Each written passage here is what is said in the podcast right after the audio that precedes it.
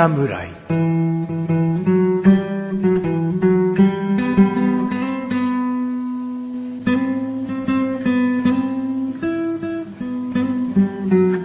菅井菊池のコンビニ侍始まりました。始まったよ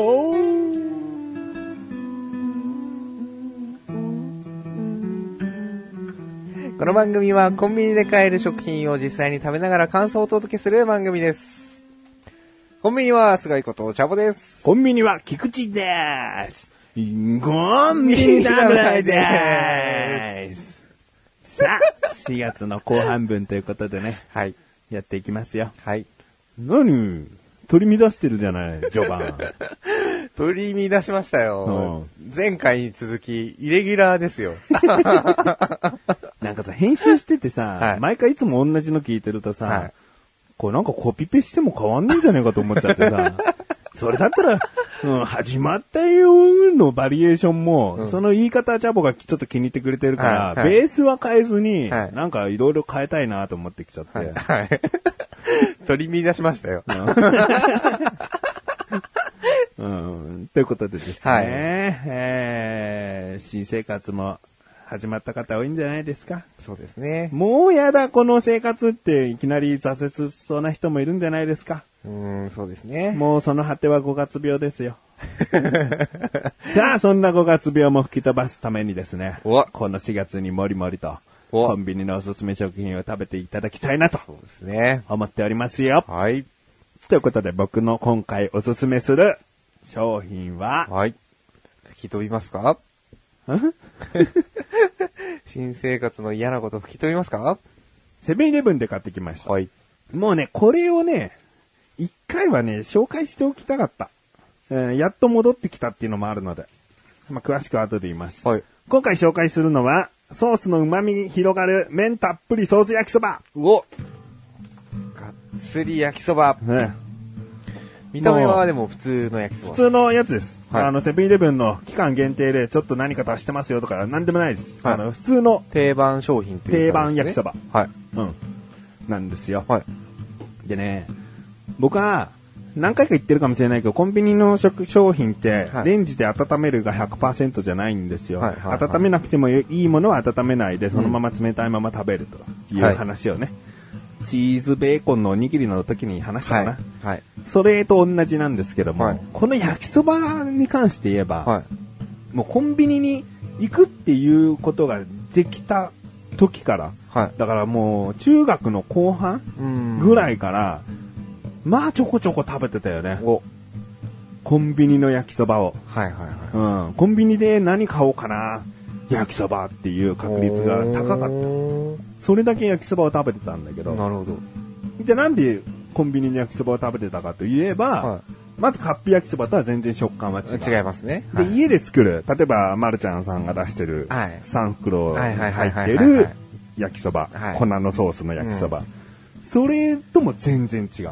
もう、コンビニの焼きそばっていう、一つの、もう、あここでしか食べれないんだよね。あの、出店の屋台とかの焼きそばとはまた違う。また違うね。出来たてだしね。あったかいしねなる。ほどね。うん。それをチルドに入れてから、い屋台で売ってないもんね。冷えてますよ、つって売ってないから。やってないですね。うんこのコンビニだけでしかやっぱね、味わえない。で、コンビニってやっぱり、もう、ん何ヶ月に一回ぐらい定番商品とはいえ、改良に改良を重ねて、重ねて。もう下手すりゃ毎年味とか見た目を変えてきてるとは思うんだけど比較的焼きそばは、はい。とどめている。変わらないという感じですねというよりも、戻ってきた。一時もしかしたらセブンイレブンさんじゃないかもしれないけど、はいジューシー焼きそば的なのを売りにしてて、はい。ソースのゼラチンを麺の中に仕込ませてた時期があったんです。まあ、要は電子レンジで温めれば、そのゼラチンが溶け出して、ジューシーな焼きそばができるこの冷えたまま食べる僕としてはですね、まあいい。ニコゴリなんですよ、もう。そうですよね。何も溶けてない。それがまあ、逆にいいとも思ってたけどね、それこそ他で食べられない面白い焼きそばだから、確かに。よく混ぜなきゃいけないんだけど、はいはいまあこれはこれでいいかな。うん。でもね、戻ってきてたの。最近食べてみたら。最もうとっくになってたかもしれないけど、はい。普通の完成されたうん。焼きそば型。うん。あのー味、混ぜることによって味を変わるとい。うものはない。うんもう、中を掘っても同じ焼きそば。はい。ちょっとね、チャボくんこの焼きそばを買うときは絶対温める多分、温めますかって、まず言われますよね、うんきっとね。うんはい。って多分言っちゃうと思い。ます、うねん。じゃあ、今回初めて、このままという。そうですね。おそらく初だと思います。うん。冷めた、レンジでチンしない、うん。お弁当はよく食べるんですよ。うんうんあの、ポテトサラダとかサラダ系が温まっちゃうのが嫌なので。うん。うんうんでも、焼きそばとかね、こういう類を、うんまあ、売ってるのはもちろん知ってますしね。うん焼きそば、お好み焼きとかいろいろ置いてますかうら、温めないで食べたことは、まあ、ないですかね。ないんだね。はい。じゃあですね、今回はチャボくんに、その冷たいままというか、はい。温めないっていう状態で、はい。僕が中学の頃から食べてきている、この焼きそばをですね、はい。ちょっと食べてみてください。はい。実食ですね。コンビニの焼きそばは基本的に野菜が上の方に乗っかっちゃってたりするのでうん、軽くまあ混ぜといた方がいいかな。混ぜといた方が。はい。うんこのね、均一に麺の色が染まってるのがまたね、いいね。も確かに綺麗ですね。う、ソースに、そう、麺にソース塗り込んでるんじゃないかと思うぐらいね。この麺のほぐれね。これはもしかしたら改良に改良を重ねたものなのかもしれないけど、やっぱ普通にお弁当に焼きそばギュッて詰めたら固まっちゃうんですよ。そうですね。だけど今サラサラしてるでしょ。サラサラしてますね。温めてないのに。温めて、そう、そこを今言おうと思ったんです。うん。硬いじゃないですか。うん。ほぐさないと。うん。で、あったかいからこそなんかほぐれる感があって、うん。でも冷たいから多分箸でつまんだら、多分このトレイの中うんの焼きそばが全部持ち上がっちゃうんじゃないかとも思いました。ただ、ほぐれましたね、うんちょっと。これすごいんだよね。いただきます。はい。まあチャボくんの感想を言う前に、まあ僕が一つ言えるとすれば、いや、焼きそば100%温めるっしょっていう人に言いたいんだけど、焼きそばパンって100%温めないですよ。例えばじゃあそれがコッペパンに挟まってる焼きそばと思えば別に冷たい焼きそばだって、おかしくはない。今、チャボくんがもぐもぐしてます。冷たい焼きそば、うん。ありですね。よ、やったぜ。ありですね。ななんか、あったかい焼きそばのイメージしかやっぱりないんで、うんうんなんか別物にちょっと思えちゃうかなっていうところもありますけど、うんでも味噛んでいくと、うんちゃんとソース焼きそばなんで、うん。で、温めた時の焼きそばって、香りも香っていて、うん。食べて味が広がって、うん。なんか、あ、もうい、もう一箸みたいな。うん。なんですけど、今冷たいの食べたじゃないですか。うん。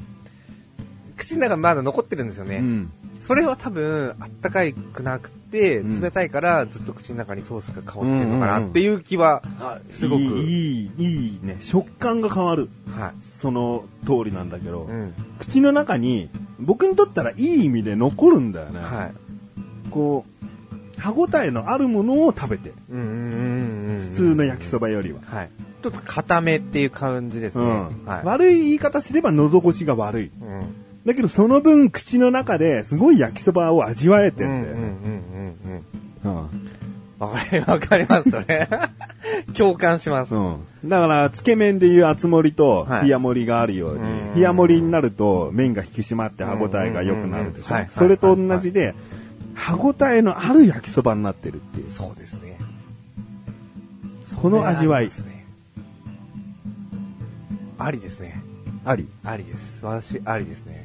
ここ温めない日ももしかしたら、あ、ありますね。うん。うん。まあでも人によってやっぱりでも、その感じ方が違っちゃうんで、もしかしたら、いやー、これは温めた方がうまいだろうっていう人も中には多分いると思います、絶対。うんここはもう、あの、なんていうんですか、完全に冷たいのでいけっていう推しはできないですけど、うんうんただ一回、食べたことない、僕みたいにね、うん食べたことないでしょみたいな。うん。一回食べてみたら世界変わるんじゃないっていうのはでも強く押せるかもしれないですね。そうだ。はい。いや、冷やしソース焼きそばっていう言い方をしたっていいぐらいなんだよ。ん。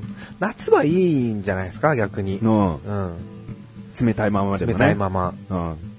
だから、どうしても温かいものが欲しければ、これは、さっきも言ったように食感が、あ硬くなったりして、喉越しがそこまで良くないから、うん逆にあったかいスープを買って、この冷たい焼きそばをそのまま食べる。うん。そうするともうベストマッチ。確かに。うん。じゃあ、ちょっと翔さんも食べてください。うまそうな顔で。うまい満面の笑みですよね。で、僕、ラーメンはね、はい。細麺の豚骨ラーメンが好きでね、はい。袖に何か通ずるものがあんのよ。おー。この麺の歯応えが。おああ、なるほどね。うん歯応えは確かに、うんうん太い縮れ、縮れ麺うん。より、細い麺の方が、うんストレート麺の方がう、ん。コシを感じられるかもしれない。うん。多分、細いからこそ、麺がいっぱいあるんでしょううん。うね。ん。一箸に。うん。そういうボリューム感というか、うんそういう感じはあるかもしれないです。うん。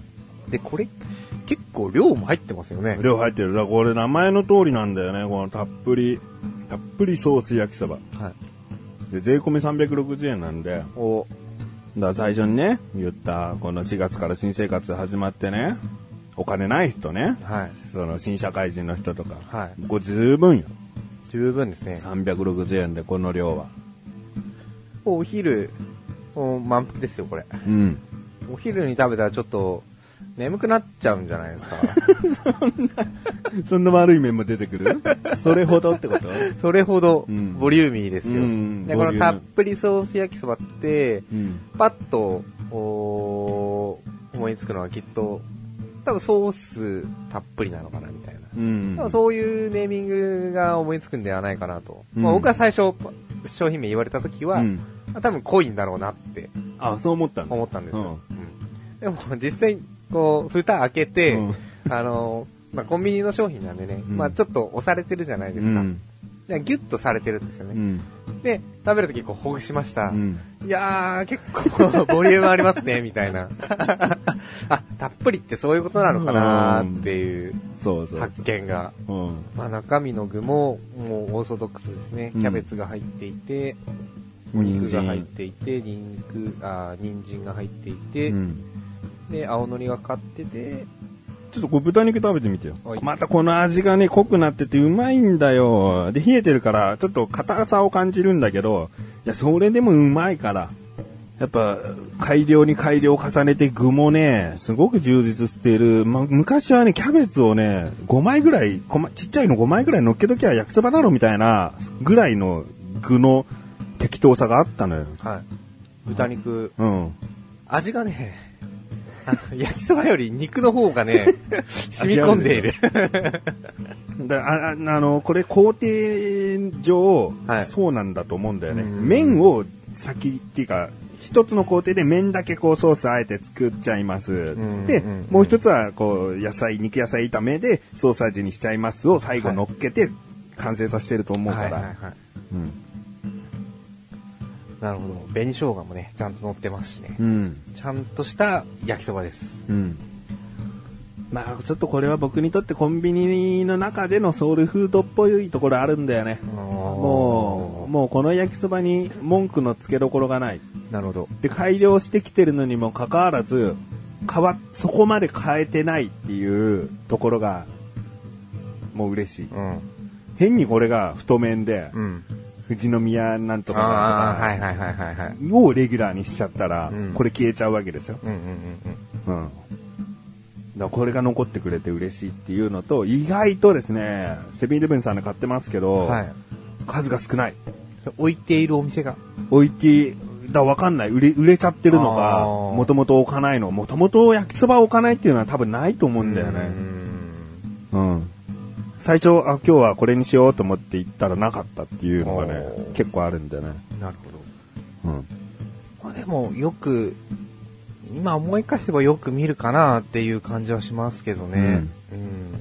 多分もう、並んでる場所もね、ああ、そこにあるなっていうのがもう想像がつくので、うんセブンイレブンで探してみます。はい。じゃあ今回の点数。まずは、味。味。はい。味は4ですかね。4はい。いやまあ、5つかなかったんですけど、うん。目玉焼きでしょ？え？どうせ目玉焼きが乗ってないからでしょ？でもなんか、また別のものになっちゃうじゃないですか。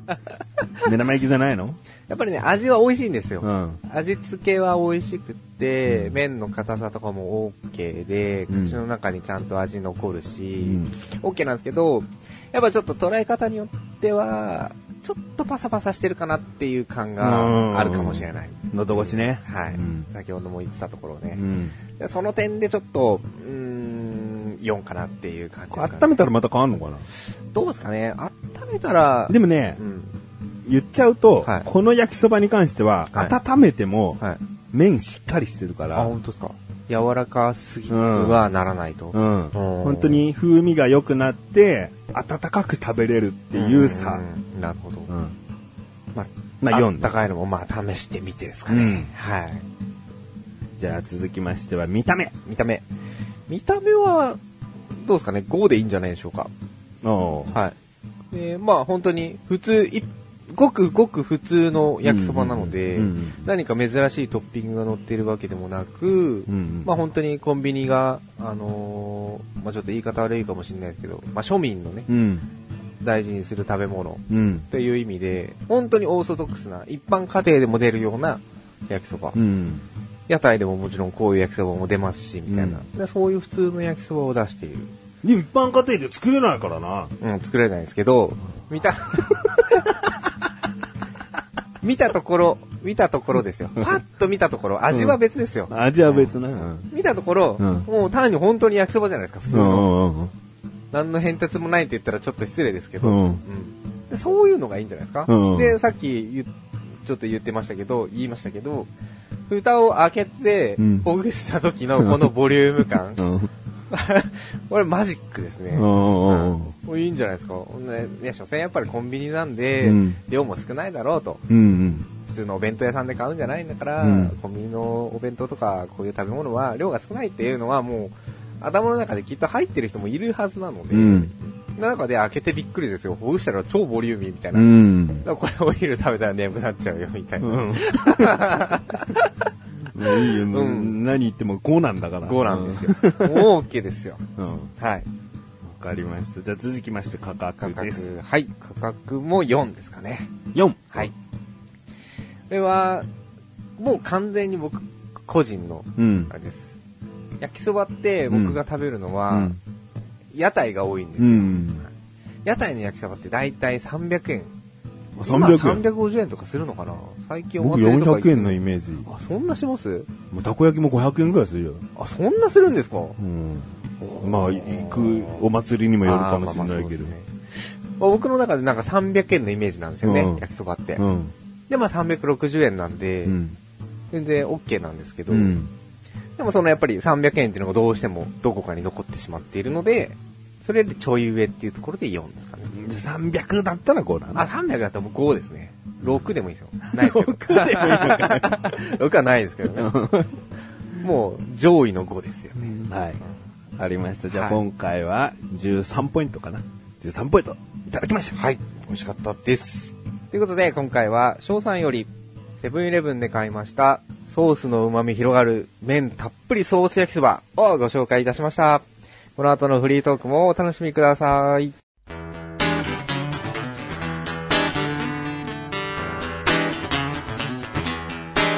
さて、この深夜の収録でこのたっぷり焼きそばをどう処分するかだな。コンビニ侍。はい、フリートークでーす。はい、売り時でーす。もうここ大問題が発生してるわけなん食でべましょうよ。食べれる？半分ずつ食べれる半分ぐらい食べれますよ。はい。全然食べれますよ。軽く雑談しながら食べようか。うん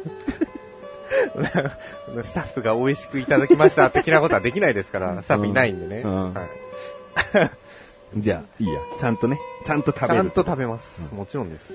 えー、キャボク覚えてますかね？全然前回かもしれないんですけどね。はい前々回かな？約束をしましたよね。ああ、しましたね。お、覚えてる？忘れました、持ってくんの。えー、持ってくんの忘れた？じゃあ作った？作りました。あの、多分、あの、カードですよね。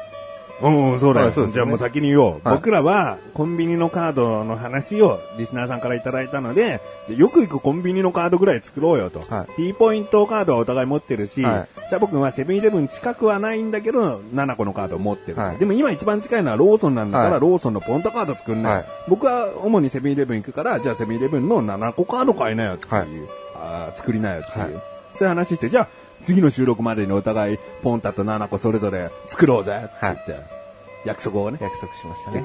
約束守るね。いや、作りましたよ、もちろんそれは。ただ、多分、ポンタカードってうん、いろいろ種類ありますもしかして。わかんない。クレジット機能とか？あそう、そう。あそうだよね。多分、その場でポンタカード作りたいんですけどって言ったら、んきっとその場で、できないただのポイントだけのを作ってくれたのかもしれないんですけど、うん。ポンタカードはこちらみたいな、うん。があって、紙がこう刺さってて、うん。で、あ、これで影は作れるのかなと思って、うんまあ、とりあえず1個抜いて、うん家行って、うん。開いてみたら、うんクレジット機能付きのやつだったんですよ。うん。なんで、あ、クレジット機能付いてなきゃダメなのかなと思って。で、どうしたの？そでれを作ったので、作ったんです。クレジットで作ったの、はい。なんで申請にすげえ時間かかって、届いたの最近なんです。なんでまだ、ポイントも何も、あのーそのポンタカードを持ってローソンに行ってないんですよ。うんでもそっちのが、はい。使いやすいと思う。なんかね、僕7個カード作ったんですよ。あのー普通の、普通のはいはいはい7個カード。僕も持ってる7個カードです、それ。7個カードもクレジットカードにつける7個カードもあるのよね。はで、僕これ、もうチャージもしたのねい。。はい。だけど、あまりにも行くからっていう言い方もどうかと思うんだけど、よく行くからこそ、はい。これ買ったら残高なくなるな、みたいな。チャージがめんどくさいそうそうそうってやつですよね。足りなくなるな。はい。たうん500円分足りないですけどどうされますか？じゃあまたあの、チャージしますっていうやりとりがめんどくさいというか、うん今実際一回買い物したからいくら残ってるか忘れちゃって、ああ、わかります、それは。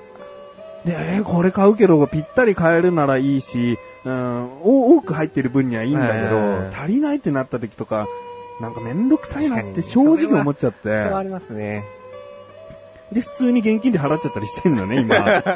で、現金で払ってこれ持ってるんでポイントつきますかってつかないよね、これはいね。。それで払わないとダメです。ってことだよねはい。だからね、すんごい活躍してない。どうしようかと思って。しかも、まあ、ちゃんと調べりゃ書いてあるのかもしれないけど、作るのに300円かかるから。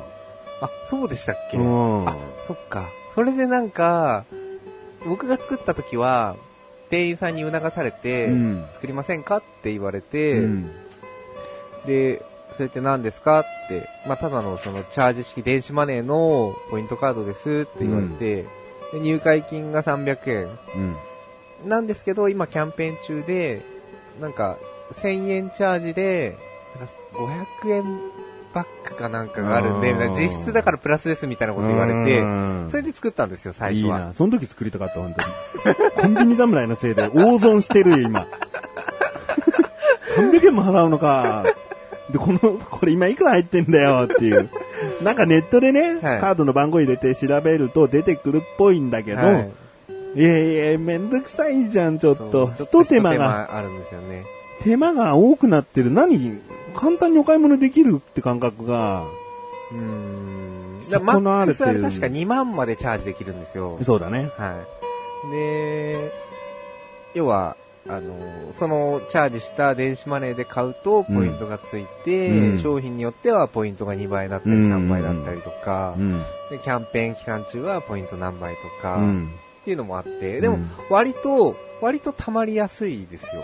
使えばでしょで、そのセブン銀行の ATM、うん。コンビニにある ATM、セブンイレブンにある ATM うん。で、チャージもできるし、うん残高も一応見れるんで、うん。僕も結構、あれ、これい今いくら入ってんのかなみたいな。だからもうすでに 今僕が持っている7個カードにいくら入ってるかわからないんですよ。うん。でそういう時も、やっぱ足りないとめんどくさいし、んっていうのがあるんで現金で払っちゃうし、うんたまに時間がある時に、あ、いくら入ってるか確認しようかなと思って確認する時もありますけど、まうん。あ確かにその手間はあり。でもそれってポンタカードも一緒じゃないですか。うん、一緒、うん。なんかさ、もうちょっとお金に余裕のある人たちが使うもんかなとも思う。やっぱ一回チャージするのにさ、はい。あじゃあ1000円チャージでってすげえめめっちいじゃん。こんなのもう次の日かまた次の日あたりでまたチャージしなきゃいけないから、もう5000円1万円ぐらいをドーンとチャージして、あ、ないですか？あ、じゃあチャージしますよっていうのがまあ、1週間、2週間ぐらいに1回ぐらいの人がすごい便利に使えてると思うわ。はい7個カード。はいでも僕みたいな人だとね、なんかビクビクしちゃうね。めんどくさいよ、やっぱりチャージの回数増えるし、あー。あなくなってんだ、っつって、ひとまとめにその5000円1万円なくなったら、うん。なんかすげえ大きな買い物しちゃった気分になるから、そうですね。うん。なんか臨時収入とかあってね、の、まあ、貯金も含めてみたいな感じで、なんていうんですか、か、その電子マネー入れとくっていうのを僕もよくやるんですけど、うん。だ別にね、そのセブンイレブンカードを作ることはいいけど、うんチャージ物じゃなくていい。だからファミマで買い物するときの T ポイントカードがすごい楽。あーそうですね。これでポイント貯まるし、現金払いで分かりやすいし。確かに。そうですね。うん。いやー、ちょっと、まあ、ポイントカードにはまらなかったかな。うん使わないってことではないけど。僕だって僕なんかクレジット機能付きのポンタカードにしちゃったんで、いや、でも、クレジットカードだったらそれこそチャージしなくていいじゃんいいんでしょ？どうなんでしょうね。もうクレジットで引かれていくんじゃない？引かれますかねそれだったら、それはそれででも、なんか、明細がとんでもないことになりませんか ?100 明円、細が細200かいか円の、100円、200円のあれになっちゃうんじゃないですか？え、何日分ローソンとかならないのかな？あボンって出てくればいいですけどね。めんどくさいな、牛乳一本のいくらとか出てきたらわーって。なんかあの、車の ETC カードの明細とかは、ね。うん。何月何日どこからどこまでうんいくらって、一個ずつ区間が出てくるんで、うんそういう明細だったら、ちょめんどくさいよなぁと思いながら。まあでも家計簿つけやすくなると思えばいいんじゃない？けど、まあ、つけてないですけどね。つける方にはもしかしたらおすすめかもしれないですけどね。うん。でもいざと、いざという時間で言えば全然クレジットカード機能ついてた方がいいよ。まあそうですけどね。うん。でもそのクレジットカードを、例えば、何の関係もないお店で決済したところで、うん。そのポンタのポイントってつくんですかね？つかないと思うつかないですうよね。ん。ただのクレジット払いだよね。あくまでポンタカード提携しているお店で、うんうんカード払い決済をした時にポイントがつくってことですよね。でそれこそ、あ、俺は、無意味だったね。あの申請期間。年会費とかないんですよ、でも。年会費は確かないって書いてあったと思ったんですけど、うんじゃあ100%無駄ではないからいいんじゃない？うんうんまあまあまあまあ。ちゃんと一応作ってあります。あのカードの後日談話はこんな感じかな。はいそうですね。ちょっとこれ以上今後も追っていくと、不満しか出てこない可能性もあるんで、お互いね。不満というか、え？あ、作ったけど、もうなんか財布にすら入れてないみたいな 状況になるかもしれないんでね。それはね、ちょっとこう、まあ変化があった場合、ねコンビニさんの方でカードについて変化があった場合は触れていきたい。またそうですね、うん触れていきたいと思います。うん。はい。ということでですね、あの、今回はですね、またリスナーさんからはい。おすすめではないんですけれども、こんな商品がありますという、えー香りが少し強いけど好きな人は好きなんだろうな、というコメントですね。はい。で、わざわざ僕宛てにいただいたので、おそらくこれ食ってみろということだと思うので、なるほど。買ってきました。ビスケットサンド、かっこラムレーズン。これはファミリーマートさんのファミリーマートカフェというブランドのお菓子でございます。一、つ、税込み185円。えー、直径6、7センチぐらいで厚さが分厚いですよ、これ。うん厚いですね4センチぐらいかな。のビスケットサンド、ラムレーズン。だよくあるラムレーズンサンド、はい。横浜でもね、あの、ありますよね、香りっていう。ほうほうほうほそんな感じのラムレーズンサンドかなと思いきや、僕これまだ食べてないんですよ。う。はい。だから今回チャボくんと第一声の感想が飛び出ると思うので、えー一緒に食べていきたいなと思います。ここで残念なお知らせです。私、ラムレーズンダメです。ビスケットだけなら食べれます。なるほど。はい。じゃあ、ラムレーズンまで食べなきゃいいんじゃない？この、ちょっと側を、ラムレーズン見えてないクリームとビスケットを、これ普通のクリームですか？周りは。これは、クリームチーズっぽいと思うんだけど、まあ、わかんない。まあ、食べても全然大丈夫なんで、クッキーはね、結構しっとりしてる。あ、取れちゃわかるえビスケットが今外れちゃってね。はい、チャボくんが握りました。だラムレーズンないだろうなと思うとこうかじってみる、そんな大きくいかない方がいいよ。結構あると思う、ラムレーズン。どう？俺ギリギリだったじゃん。ラム、ラムレーズンギリギリでしたねったじゃん、これ。う。ギリギリでしたう。ん。あ、でもクリーム美味しいですね。僕もで、、ビスケット柔らかいですね、これ。うん。僕もちょっと食べる。はい。僕はちゃんとラムレーズン入ってるとこ。うーん。すごいラムが香ってきます、後から。そうね。うん。これぞビス、あの、ラムレーズンサンドの風味だね。うーん。そうか。うーん、ビスケット柔らかいね。これ賛否だね。これは、僕はでも好きです、柔らかいビスケット。僕も好き、これ。じはゃあ賛否じゃねえな、別に。硬いのも好きだし、これもありって思ったから、ん賛否じゃねえよ。も、もち食べる？い。あ、いいですよ、食べて。もういらない？もう怖いんで。いや、わかんない。ラムが、ラム大丈夫なんでしょ？ラムは平気です。レーズンがダメなんです。あーでレーズンをかじっちゃうともう、多分、この場にレーズンが散乱しますね。なんで吹き出すんだよ。ポポポポポポまあ、うまいよ。香りが少し強いけど好きな人は好きなんだろうなって、この方書いてるんですけど、やっぱラムのね、そう、香りがやっぱ強いです。ねはい。これクリームにラムが、多分まあ、入ってると思いますね。そうだよね。チャボくんラムラムレーズ食ってねえもんね。はうんい。。ラム風のクリームだと思います。うんで。クリーム、生クリームをこう、作ってる段階でラムをおそらく加えてるんではないかと。だから普通の、その、レーズンがダメなんで、うん。普通のそういう、ラムレーズンサンド的なうん。のをもうもちろん食べてないことないんですけど。あ、そうなんだ。はい。だ多分、レーズンってう、ん。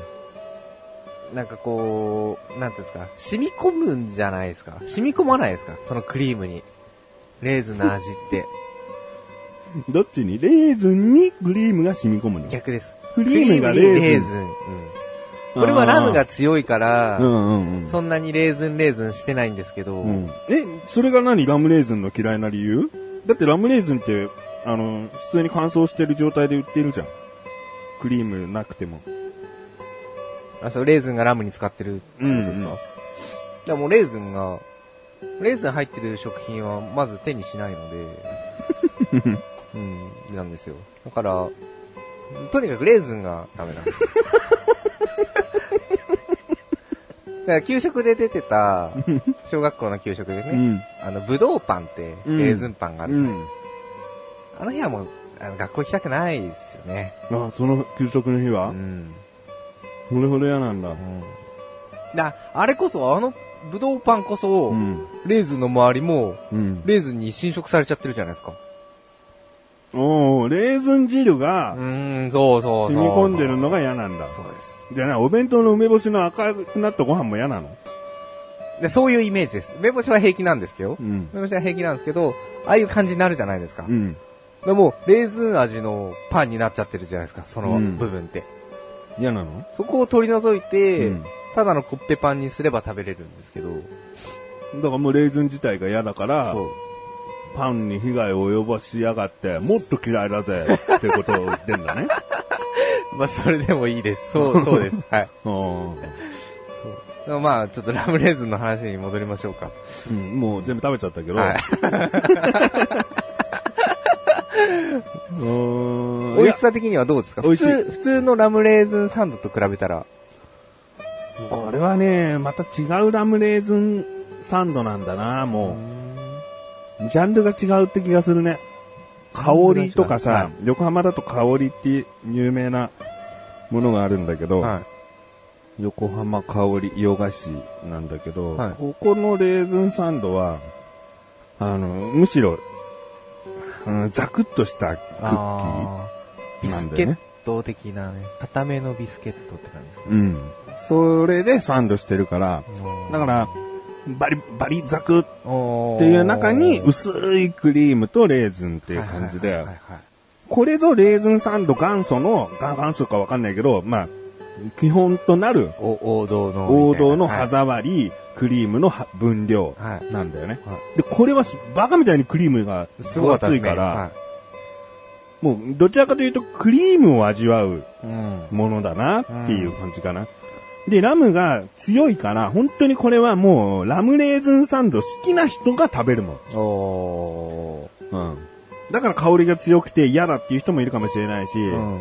クリームとビスケットの分量間違ってねえかって思う人もいると思うけど、こんなレーズンサンドもあったらいいなーっていうレーズンサンド好きがうまいって思える商品。なるほどね。うんファミリーマートのこうオリジナルですね。うん。まあ、一つ値段がね、185円なんでうね。ん。まあ、プチ贅沢って感じですかね。ん、半額にしてほしい。いや、すごいラムとか、いいラムを使ってね、うん。高級感があるものなんだろうけど、はい僕個人の意見ね、はい。レーズンサンドだったら100 100円前後に、うんうんしてほしい。なるほど。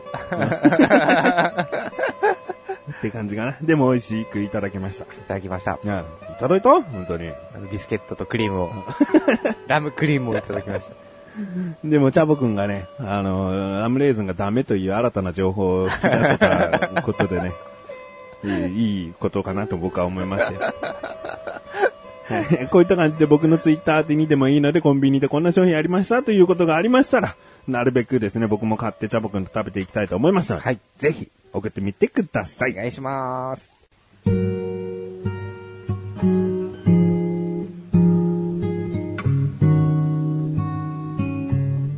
エンディングでござるエンディングですよ。さあ、僕らはね、この収録が終わったら、たっぷりな焼きそばをですね、半分ずつ食べなきゃいけない。僕は思いのほか半分ずつしようと思っていたラムレーズンサンドを、ほぼ一人で食べなきゃいけなくて、もう食べてしまったので、この深夜に、このど深夜に何を食べてるんだというね、えー背徳感というかね、なんか、あーやっちゃってるみたいな感じが、すごいあるんですけど。じゃあ僕だってあれでしょ？最近太ってきたって言われたわけだから。そうですねこういうことしてると。深夜にこのたっぷり焼きそばを。うん、食べなきゃいけないんでね。食べましょう。美味しくでもいただきますよ。うん。まあ次はね、はい。そういうことも含めてね、はい。たっぷりなものは避けようかなと思いますので。5月分も聞いていただけたらなとはい。思います。お願いします。コンビニ侍は月に2回の水曜日更新です。それではまた次回、さらばでござる。さらばでござーる。焼きそば食べますか？食べれる。どんぐらい食べれる結構いける？いきますよ。3分の2ぐらいいきましょうか。